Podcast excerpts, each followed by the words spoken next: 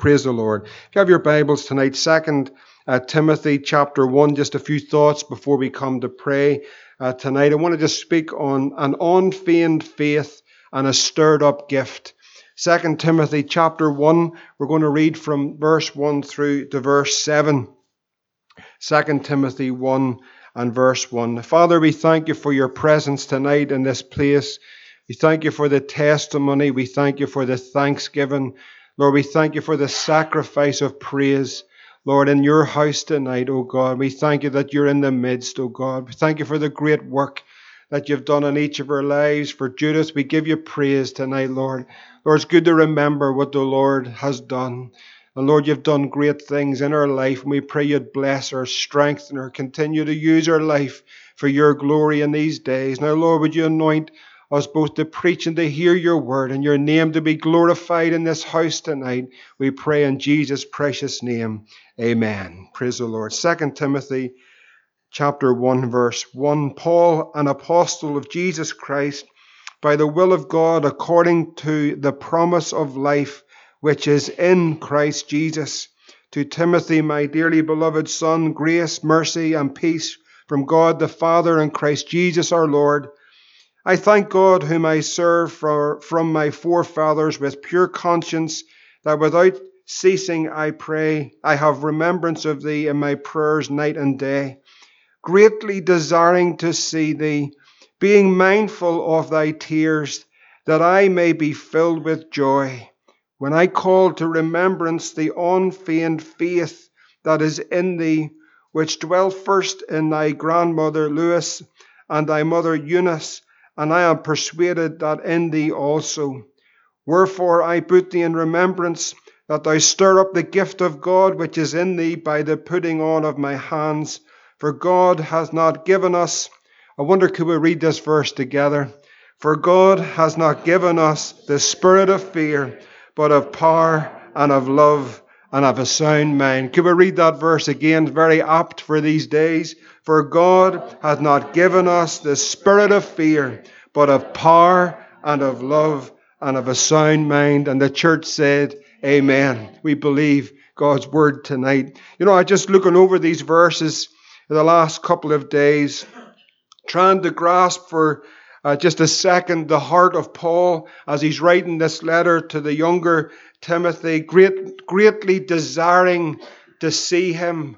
Paul wanted to be in the company of this younger man. He wanted to be in the company of his household. He longed to be with them. He talked, as you see in the reading here, he talked of greatly desiring to be with him, being mindful of his tears that he would be filled with joy. In the life of the apostle, there was a place that he looked to go to.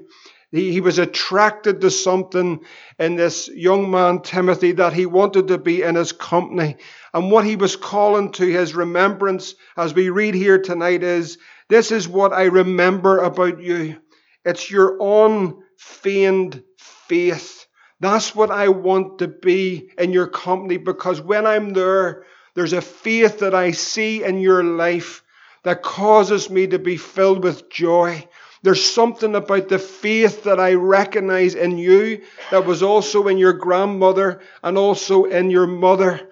But that faith is something in all of the journeys that Paul was involved with, and all of the difficulties that he would encounter, and the oppositions, and the shipwrecks, and the beatings, and the imprisonment for the sake of the gospel. But there was a place we see here that he wanted, there was a company that he wanted to be in. And he looked at it and said, This was a place that he found that in this, this man's life, Timothy, he found that there was an on feigned faith.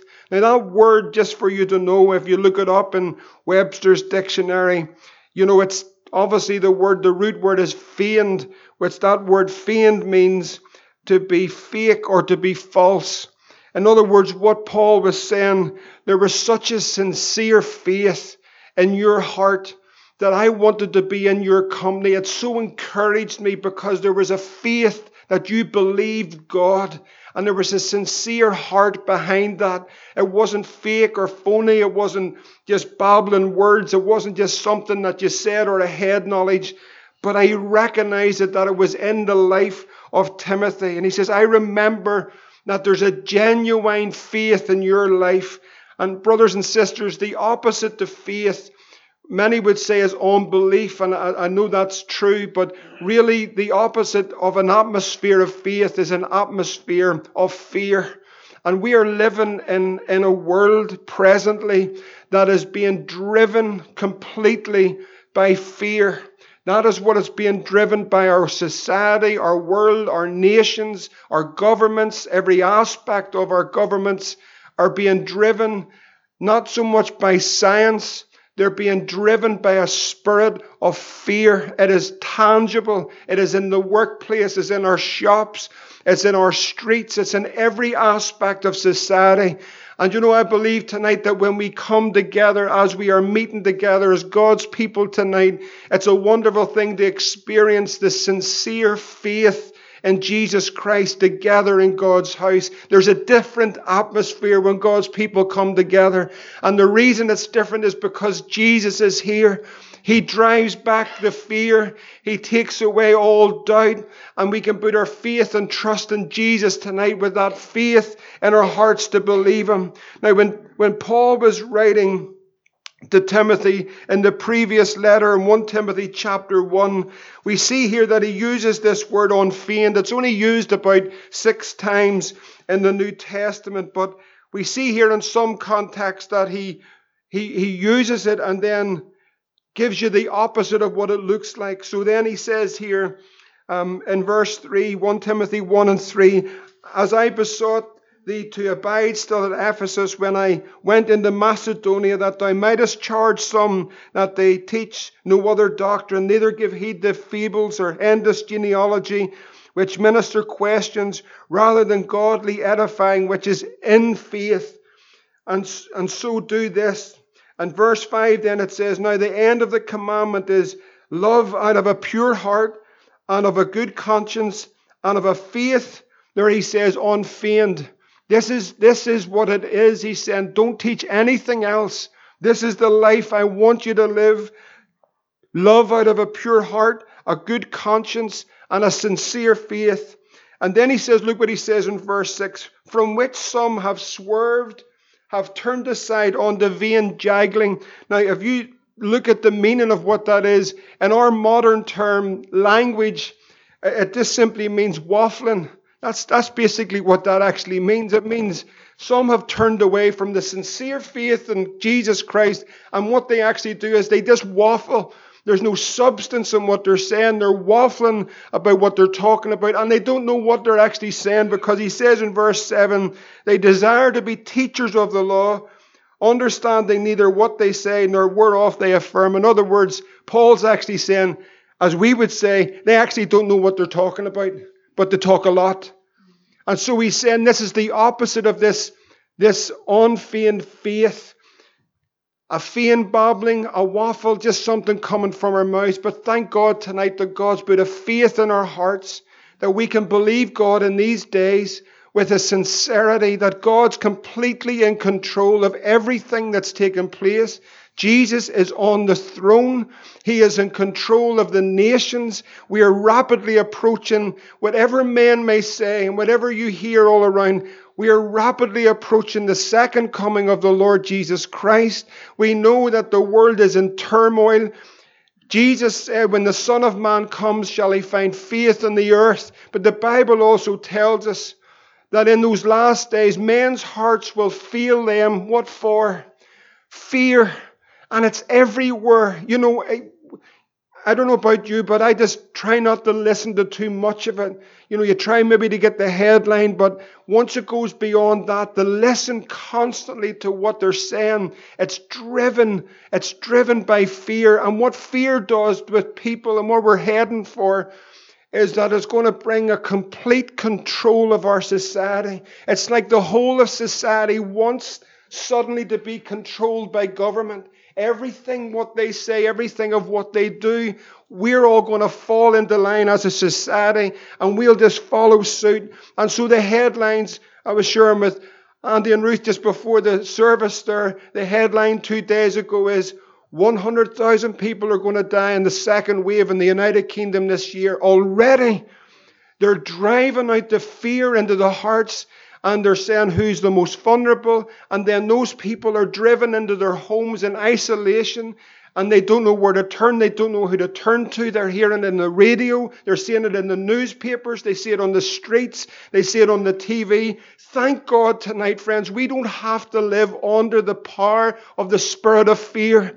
He has not given us a spirit of fear, but of power and of love and of a sound mind. And so our whole lives are dictated to not by what's happening on the TV, not what's happening from Downing Street or any other government office. Our lives must be dictated by God's word.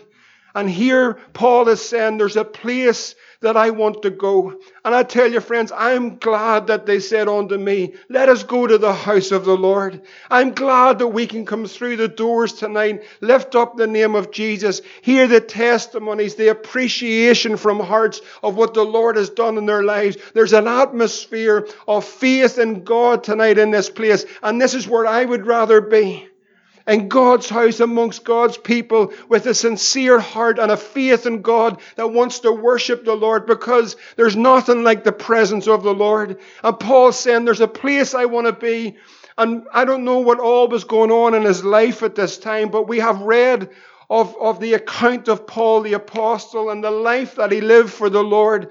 He willingly gave his life that he would know this Christ, but to preach this gospel. And we know what he went through.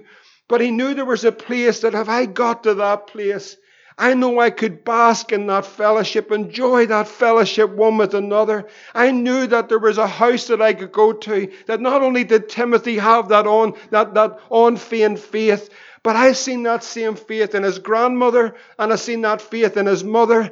And because they had that faith, Timothy's seen the life that they had lived, so he was living the life that was set, the example that was set before him. And so when we come into God's house, thank God this is a house of prayer, and it's a house where God dwells, and we have a faith, a genuine, sincere faith in the Lord. Paul wanted to be in the company of a people of a sincere faith in God.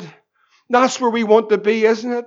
and amongst the people who are going to believe, believe with each other for all the needs that are being presented tonight that we say amen because we're going to pray for those needs. We're going to lift up those needs before the Lord. We're going to agree together for what people are bringing before the throne of grace. And we need a touch of God. We need God in our lives. We need an intervention in our home. We need a touch on our bodies. There's a sickness in our house. There's a financial difficulty in our home. So we come to the place of prayer. But what's in that place and in our hearts is a sincere faith to really believe God. We're here to believe God tonight. We're actually here to believe the Lord, but to agree together for the needs that are on this page, the needs that have been mentioned. And I know I'm looking down at other needs that haven't been mentioned tonight, but friend, listen, there's a faith. Is there a faith in your heart, sincere faith, that you're willing tonight to believe God for that touch in your life? To believe God for that intervention in your home. Would you say amen if you do believe that? So there has to be a faith, an unfeigned faith, a sincere faith in believing God. That we're not weak in our faith, but that we are, we stagger not at the promises of the Lord. And we know that what He said, He's also able to do. That's the God that we serve. What He said He would do, He is also able to do it. You know, Jeremiah says, and the prophet Jeremiah says there, that the Lord is the mighty one and there is absolutely nothing that's too hard for him. And many people believe that. That there actually isn't anything too hard for the Lord tonight. That's what his word says. So as Abraham was told of him that he staggered not at the promises of the Lord, and that, that through faith in him he believed that what God was able to do, that he would do it.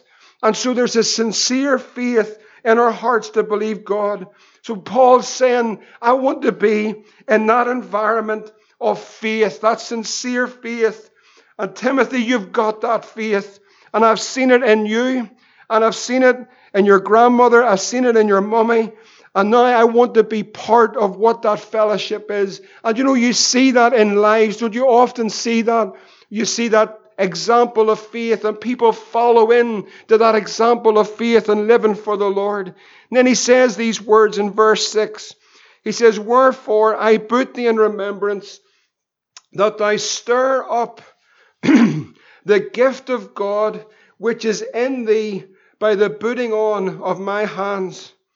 You stir up the gift of God. Now, just in the previous letter, 1 Timothy 4 and 14, it says there, again writing to Timothy, he said to Timothy, Neglect not the gift that is in thee, which was given thee by prophecy, with the laying on of hands of the presbytery.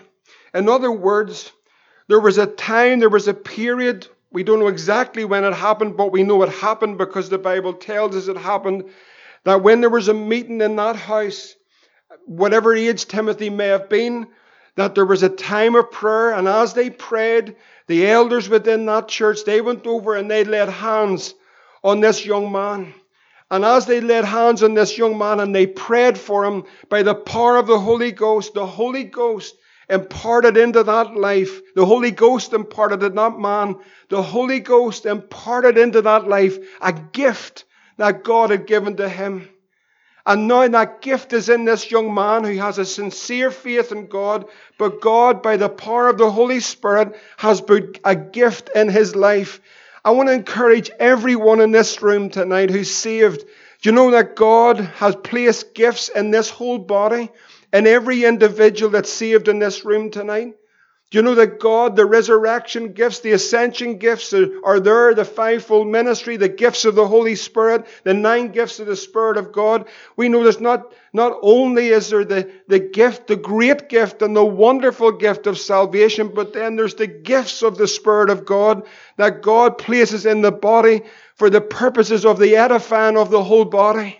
And so tonight, here Paul's saying to Timothy, now listen, God's put something in you. Can I encourage everyone in this room? You, you need to hear it because God has put, put a calling in every life in this room. And God has put giftings in every life in this room to be used for His glory. And now Paul is saying to Timothy, who has the faith in his heart, he says, Timothy, this is what I want you to do. Don't neglect that gift of God.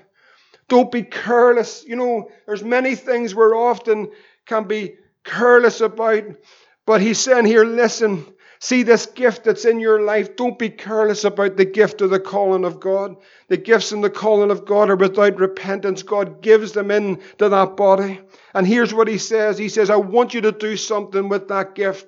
He says, Would you stir up the gift of God? He puts the onus on Timothy through faith in his heart. He says, What I want you to do is, I want you to stir up that gift that's in your life. It could be a gift of intercession. It could be a gift of prophecy, of faith. It could be a gift of tongues. But he said, This is what I want you to do. I want you to stir up the gift of God that's in you. And friend, can I ask you tonight, is the gift stirred? Is it stirred? You know that that simply means the stirring up is to re-enkindle. In other words, it has it in some ways has it like a fire, has it nearly gone out? There's just maybe some smoke, but where there's smoke, there's fire. Is not the old saying? And maybe it's gone out, and maybe there's not much fuel, and you know what it's like in the morning when the fire's been lit the night before, and you're getting up and it's cold, and you're hoping that there's still a bit of heat left in the fire. You get into the room, and you see that it's nearly all gone, and you begin to put the wind on it, you begin to give it a bit of a rake, and then you see the amber starting to come again. Then you get a wee bit of fuel on it, and the next minute the fire's stirred up again, and there's heat coming. And friend, I encourage you tonight, like Paul is saying, stir up the gift of God that is within you. Stir up the gift of intercession. Stir up the gift of miracles and prophecy and tongues. Stir the gifts in the body of Christ. Stir them by the wind of the Holy Ghost. This is what Paul's saying. There's gifts in the body that we have neglected, but we must stir them by the power of the Spirit of God. In 1 Peter 4 and 10, this is what it says. 1 Peter 4 and 10. Just in case someone's thinking, what gift do I have? But this is what the Bible says 1 Peter 4 and 10. Every man hath received the gift. Even so, minister the same one to another as good stewards of the manifold grace of God. Every man has received the gift. There's a gift by the power of the Holy Spirit that's been placed into your life and in the body when we come together.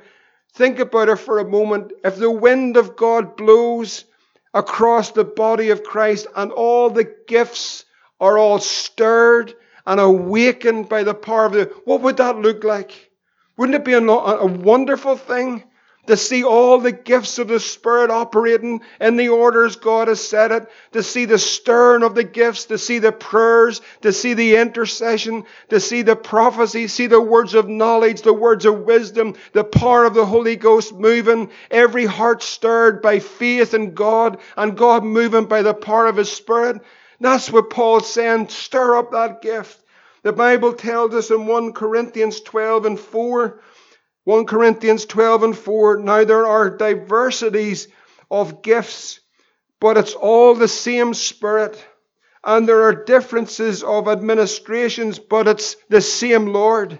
And there are diversities of operations, but it's the same God which worketh all in all.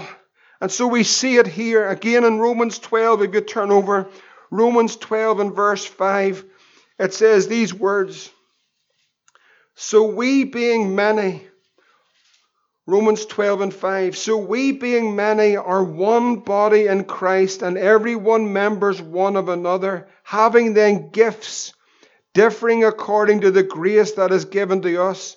Whether prophecy, let us prophesy according to the proportion of faith, or ministry, let us wait on our ministering, or he that teacheth on teaching, or he that exhorteth on ex- exhortation. He that giveth, let him do it with simplicity. He that ruleth with diligence. He that showeth mercy with cheer, cheerfulness. And so we see here there is the gifts in the body differing according to the grace of God, but they all operate on the proportion of the faith that every one of us has received by God's grace into our lives. And so here's, here's two things tonight that I want to leave with you an unfeigned faith it's a simple faith in Jesus that who He is, He's the same yesterday, today, and forever. He that cometh to Him believes that He is, and He is a rewarder of them that diligently seek Him. To believe God together tonight. And number two, to stir up the gift that is within you. Friend, maybe, maybe tonight the gift is dormant. Maybe it looks as though it's just all buried under a whole lot of stuff. But can I encourage you tonight? Do you know the best way just to stir up that gift?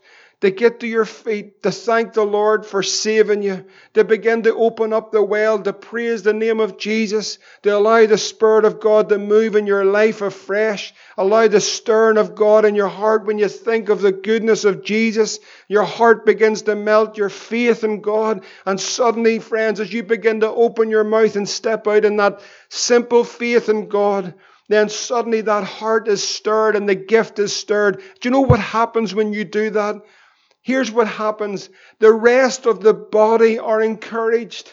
How many times have you been in church and maybe not feeling necessarily on top of the world, and you're sitting there, but then someone has got up and shared something, and you're so thankful that they shared it, or they prayed it, or they opened their hearts? What has it done to you? It's encouraged you and you're encouraging one another when we do it. So I encourage the whole body to say, listen, tonight to step in together, to stir up the gift of God, to give God thanks tonight. And let's believe together for the great needs that there are in this house. God is able. Paul's saying, Oh, I tell you where I want to be. I want to be with the people that are going to believe God. I want to be with someone that's going to say, listen, you know, like that, that man with the son who was deaf and dumb and throwing himself in the fire and they didn't know what to do with him and they brought him to Jesus. And Jesus says, if you only believe, all things are possible. And that's the answer tonight is a faith, a simple, sincere faith that what God said He is and who He is, that He's the same yesterday, today, and forever. He hasn't changed. And to stir up that gift in our hearts to believe God together. Would you say amen if you believe it tonight? So I want us to pray tonight. I want us to encourage one another tonight. I want us to believe God tonight. And I want us to pray that God would stir up those gifts in each of our lives together tonight for the encouragement to edify the body of Christ. Let's pray together. Let's believe the Lord together tonight. And let's pray and seek the Lord and bring these needs to Him. Amen. Father, in the name of Jesus tonight, we do pray for your help. Lord, we pray that you would come by the power of your Spirit. And Lord, that you would move in this meeting. Lord, that you would come. Lord, even for those lives that, Lord, even in some senses they feel that, Lord, that there might be just a, a dwindling down of that fire. But oh God, I thank you for your great love and your great mercy. And I pray, Lord, to be a stirring up, Lord, of the gift. Oh, Father, we pray. Lord, I pray, Lord, to be a blaze, set, set ablaze set ablaze for Jesus tonight, Lord. Lord, I pray, oh God, in the name of Jesus tonight, even those that are feeling pressed down, Lord, and perhaps empty with the cares of this world. Oh, I thank you for your great mercy. Lord, would you come tonight in this meeting and would you touch lives afresh? Lord, I thank you tonight, Lord, that you have not given us the spirit of fear, but of power and of love and of a sound mind. And oh God, even those maybe perhaps struggling in this meeting tonight, even with fear. Oh God, tonight we give you thanks and we give you praise. Lord, we pray in the name of Jesus that you would touch them by your great power tonight, Lord. You would deliver them, Lord, from fear tonight, Lord. That put their faith afresh in Jesus tonight, oh God. Oh, Father, would you cover us, Lord? Stir up every life in this room tonight. Lord, we give you the glory and give you the praise in Jesus' name. Amen.